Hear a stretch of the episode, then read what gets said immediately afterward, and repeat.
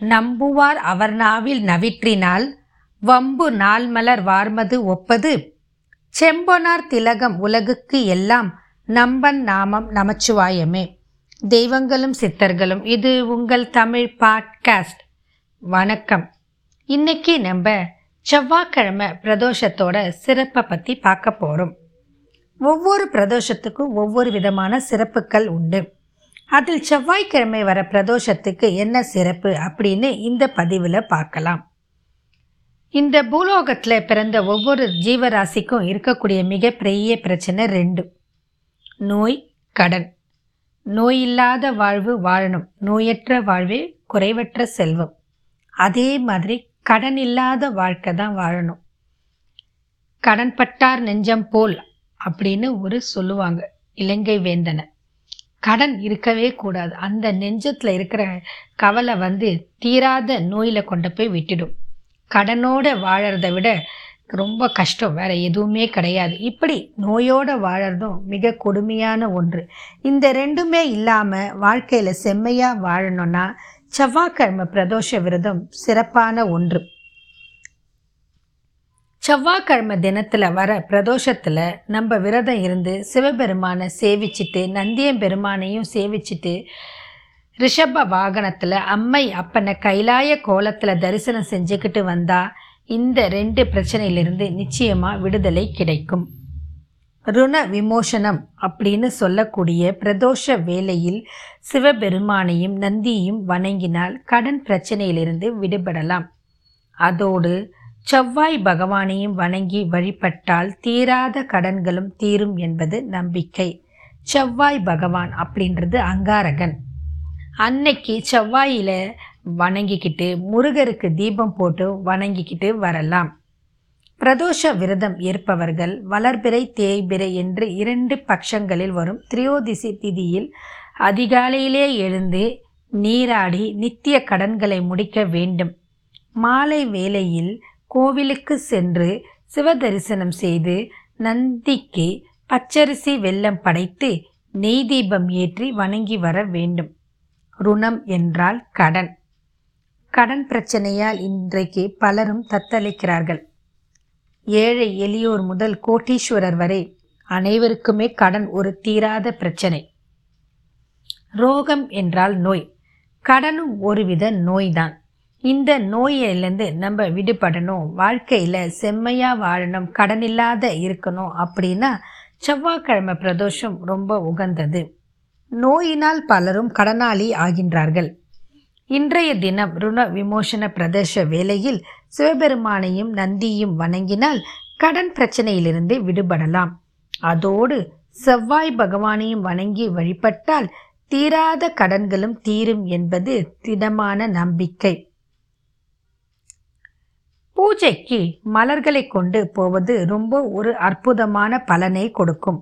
மேலும் அபிஷேக பிரியரான எம்பெருமான் ஈசனுக்கு கரந்த பாலை கொண்டு அபிஷேகம் செய்வது சிறந்த நற்பலன்களை கொடுக்கும்.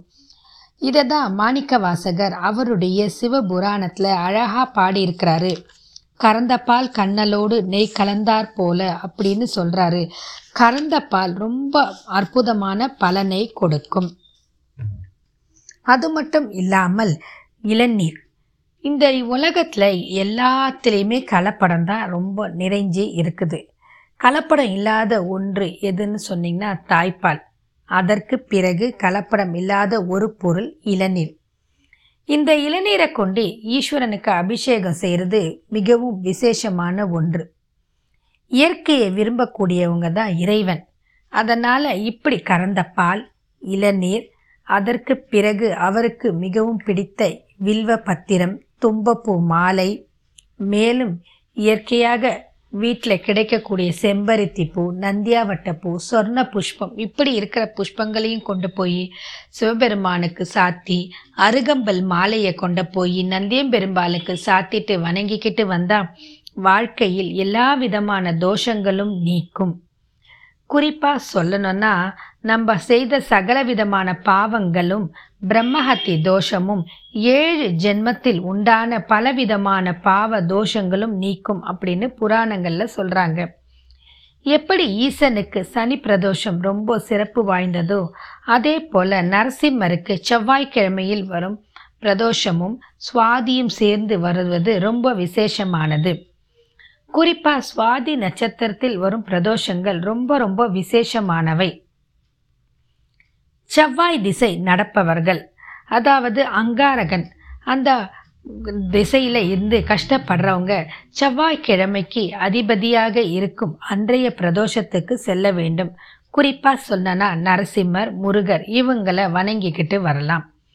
மனிதனுக்கு வரும் ருணம் மற்றும் ரணத்தை நீக்கக்கூடிய பிரதோஷம் இது. எனவே செவ்வாய்க்கிழமை பிரதோஷம் ரொம்ப சிறப்பான பலன்களை கொடுக்கும். கெடு பலன் நீங்கும். பித்ரு தோஷம் நீங்கும். கடன் தொல்லை தீரும். எந்த ராசி நட்சத்திரத்தை உடையவராக இருந்தாலும் ஒரு செவ்வாய் பிரதோஷமாவது வைத்தீஸ்வரன் கோவிலுக்கு சென்று சித்தாமிர்த தீர்த்தத்தில் பிரதோஷ நேரத்தில் குளித்துவிட்டு வைத்தியநாதனை வழிபட்டால் அவர்களுக்கு வரும் ருணமும் நோய்களும் நீங்கும் என்பது சிவவாக்கு. உத்தியோகத்தில் உயர்வு ஏற்படும் வருமானம் அதிகரிக்கும்.